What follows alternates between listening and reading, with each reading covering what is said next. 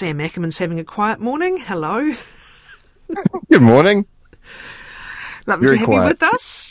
You're just managing your stress levels ahead of tomorrow morning's big game. It is a monster Labour weekend. I feel like one of those shilly kind of carny sports promoters. I feel like I come on here a lot and say there's so much happening this weekend, but legitimately, it's most of the major teams in oval ball and some round ball codes playing all on the same weekend is pretty rare for New Zealand. So it's choice. I'm really excited about what lies ahead, and of course the biggest game as far as stakes go and context goes is unquestionably over in France with the All Blacks taking on Argentina. And it's really interesting. It's funny.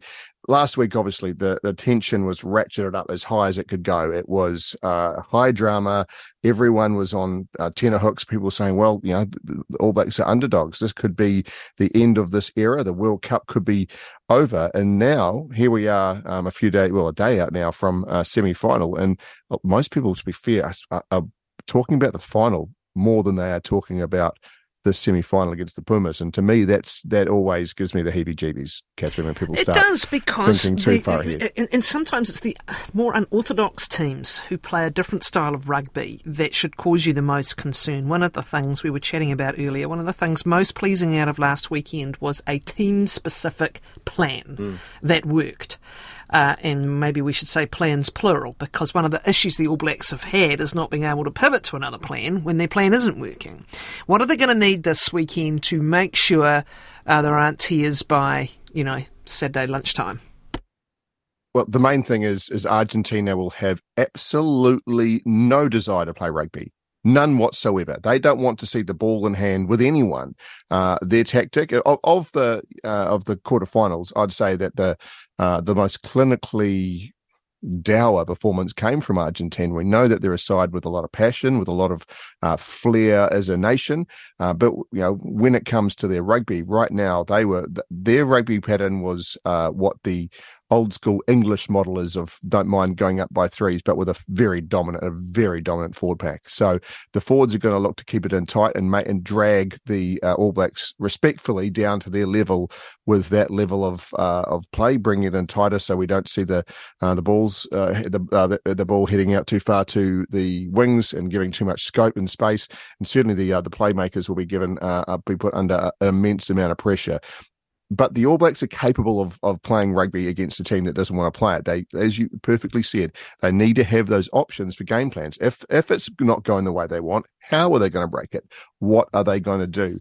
And that's why I'm pleased to see a guy like Damien McKenzie on the bench, who wasn't required and wonderfully wasn't required against Ireland. I applaud the coaches for not using him, because you didn't need someone to come on and change things up or do something different. You need to have that up your sleeve, though, if you do need it. So the All Blacks should be able to beat the Pumas, but they should have been able to beat the Pumas when they lost to them in Sydney, and they should have been able to beat the Pumas when they lost to them in New Zealand as well. So they're a side that will not fear the All Blacks. There is no aura around there. They know they can do it. They're coached by Michael Checker, who people may remember was the coach of the Wallabies, and he's an interesting cat who can get people up for big games, and he was actually he took the Wallabies to the World Cup final a couple of cycles ago, and then into the semi-finals after that. So he knows about big games. I'm excited about this, but I do hope that the All Blacks fans are ready to take this game seriously, because a final would be amazing, of course, but stranger things have happened in the world of sport recently than Argentina beating the All Blacks. We were talking about the new rugby competition for women players underway in New Zealand as of this weekend, actually. And it's been, look, I know there's a clash, and we heard this morning from World Rugby's women's coordinator, there's a reason for the clash of dates. But even given that, there's been pretty little, promotion that's caught my eye of this competition, and yet you've got the Black Ferns up against France, which gave us that cracking semi-final last year. Just remind people what it is that's being introduced, and it's a huge step up for the women's game right around the world. Yeah, so it's an annual scenario where they'll play this W15, where it's three leagues essentially, and New Zealand are in the top league, played in places around the world. The plan is to have more women's rugby played against evenly matched competition as regularly as possible, which is great. So we're hosting the W15 one here, and it's got some amazing teams, obviously, and it'll see the Black Ferns and the other teams play in locations over the course of a weekend. So over 2 days, 3 games get played in, starting off in Wellington, then in Dunedin next weekend, and culminating in Auckland, and that Auckland one will be leading into a game against England, New Zealand, England, when we know how amazingly contested they can be as well. So there's a lot to like about it. Yep, the hype certainly hasn't been there, but we are also, if we're being fair, comparing that to a Rugby World Cup, and also the Women's Rugby World Cup that came with a lot of build-up, a lot of hype, and the way that landed in our social and sporting landscape at the time. It was the top dog. Everyone was attracted to it for what it brought and what was there. And I hope New Zealand's going to stay invested in the Black Ferns. And, even if it's something as simple as Ruby Tui being back, where so many New Zealanders with your rugby fans are not in love with Ruby Tui and want to see her play again. So it's wonderful she's back from her sabbatical and back in that black jersey. So there's a lot to like about this. I love the concept, and I'm really glad to see World Rugby invested in at least making sure there's attempts to capitalise on what was incredible momentum. And smart to bring it back down in here. Really easy to play that somewhere else, right, in the world, but to play it in New Zealand to capitalise on that momentum is exciting. So if you're in Wellington this weekend, you've got, starting from tonight, there is a couple of great games to go see, and as you mentioned, taking on France, that'll be a beauty. And it does make for a wonderful, wonderful Saturday of sport watching. Got the All Blacks, and then you got that game, and there's not the only show in town as far as big games on a Saturday as well. Oh, kick on. Yeah, well, the league equivalent, so going from the 15 side to the 13 side, they have a triple header at Eden Park. Now, it's long weekends are wonderful, but we do know that people do evacuate the cities somewhat, certainly if the weather's playing ball, as it has been recently around the country. So it's a little unfortunate on a long weekend. There's these big games in Auckland and Wellington because, I hope a lot of people who are in town will come to town for the games go, because they are high-quality fixtures. The Pacific Championship is the first time we've been able to see the Kiwis men's rugby league team in action since the World Cup last year, November, so virtually a year ago. A little bit of a new look side, but it'll be very interesting to see how they go against Samoa. Of course, we know that in rugby league, the Pacific nations are on the rise, and Samoa are a team that made the World Cup final last year, and they didn't go great in their first game of the tournament against the Kangaroos, but they'll be better for the run. On the same day, we've got the women's team, the Kiwi Ferns, who are just always a joy to watch. They're playing as well at Eden Park against the Samoan woman. New Zealand A even having a run. Very long time between drinks since we've seen that. So some very talented NRL players who haven't quite made it to the Kiwis yet getting a run as well. So 3 games of league at Eden Park. It's just a joy. So much rugby, so much sport on. That is just, some people say overkill and overload. For me, just about right. Just about. You'll be camping out somewhere in Auckland, I imagine, over the weekend. Now, the Black Caps, just speaking of, latent last-minute optimism, goodness, they got absolutely smashed by England, and then they smash England back in the new tournament in the World Cup in the subcontinent, and then England lose to Afghanistan. It's been a topsy-old-turvy run. In world cricket this year. The Black Caps, are they quietly positioning themselves, as arguably the All Blacks did, to, be in with a shot here? Well, we looked at the form of the Black Caps, and there was nothing in the form of the Black Caps, and you could arguably say 12 months leading up to the World Cup that make you think, these guys are a real good red-hot crack at this. But we seem to forget, and I'm as guilty as anyone, that until proven otherwise, they are a tournament team. They do great in the tournament format. It suits them. This round robin is a little bit different, but it is working for them so far. So they and India, the hosts, are the only undefeated teams left. England, as you mentioned, tripped up by Afghanistan. The Aussies have been all over the shop so far.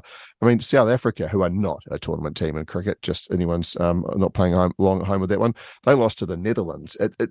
Anything can happen in this Cricket World Cup, and so far the Black Caps are making sure it's not happening to them. So a great win against Afghanistan. The score sounds really comfortable in the end, but if you watched it, there were the patches they were put under pressure, and they had to play their way back into the match. And yep, it was comfortable in the end, but you couldn't have told that when the pressure was on in the batting order. So I really like what we're seeing, regular contributions from players prepared to play against their grain. Glenn Phillips, who loves to throw the bat, he batted the least Glenn Phillips-like innings I've ever seen him play for much of his bat, and that shows that they're switched on for what they need in the given circumstances. So given that Tim Southee hasn't played yet, Kane Williamson's injured himself again after getting most of an innings in before getting a thumb injury. They're travelling well, but the real test, India on Sunday night, so through to Monday morning. That'll be, given that there's no work for many people, that's worth a late night, that one, India versus New Zealand. And if they can win that, if they can somehow stop Virat Kohli in this team, don't worry, they will go from under the radar to the centre of the radar with a blinking big dot on them. So a really good start so far from the Black Caps. I'm absolutely watching Rachin Ravindra's rise. He's gone up the order, I think, as a batsman, and he's a beautiful batsman and an extremely useful spin bowler as well. And it's great to see new talent. I mean, look, we're back relying on Trent Bolt and Tim Southee and you know, to a lesser extent at the moment, Kane Williamson. But, you know, old hands and proven hands. But isn't it exciting when a new player comes through and you think, yep, you've got the ability to be completely world-class? Well, especially with cricket this week being put into the Olympics for Los Angeles, so five years away, Rachin Ravindra very well should be and could be an Olympian the way he's tracking as well. So, given they're a tournament team, geez, I don't know, there's a lot to be excited about. I think he is the embodiment of what we're excited about with the talent coming through. He is certainly the poster boy for that right now, but he's been a long time coming, and those who follow cricket intensely have been really impressed. But given that he just made his international debut this year, he came quickly up from seventh, batting 6 and 7, and then going okay, to suddenly dropped in at number 3 and looking like a natural. It's been a real great rise, and a well-built team Gary Stead has got there right now. Yeah, nearly 24 years, but also when you can move up the order like that and play like that, you know it's not a fluke. It's a sign of deep talent and an attitude and ability and an eye, and you just hope someone goes on and you know, makes themselves an institution in the side. Let's talk about the netball, and again, put a grin on our faces and theirs. They needed it, and pulling it off against the old foes, the Silver Ferns. Yeah. Now that was more like it. That's what we expect. I've been lucky enough to be courtside in Trans-Tasman Test between New Zealand and Australia, and it's so intense, and it's been one of those beautiful, even rivalries where it could go either way for so long. But unfortunately, the Aussies have taken ownership of the contest of late, much like the All Blacks have with the Bledisloe to the Wallabies, where you kind of go, well, you know, it's kind of theirs to lose. Don't get me wrong, this Constellation Cup, which is a 4-game series to allow for two here, 2 there, which can always be a little unfortunate as far as leading to a draw. But at 2-1 up, the Aussies are still there in the box seat. For New Zealand to quote-unquote win the Constellation Cup, they'd need to win by 16 goals in the final game in Auckland on Monday. But what we saw in Invercargill, and if anyone who doesn't follow netball closely, Invercargill is unquestionably the heart and soul of netball in this country. It was right through those 90s and 2000s, and it was very emotional last night. Robyn Broughton, who we've discussed in the show, has passed away recently. An incredible contribution down there with the Sting, and much loved.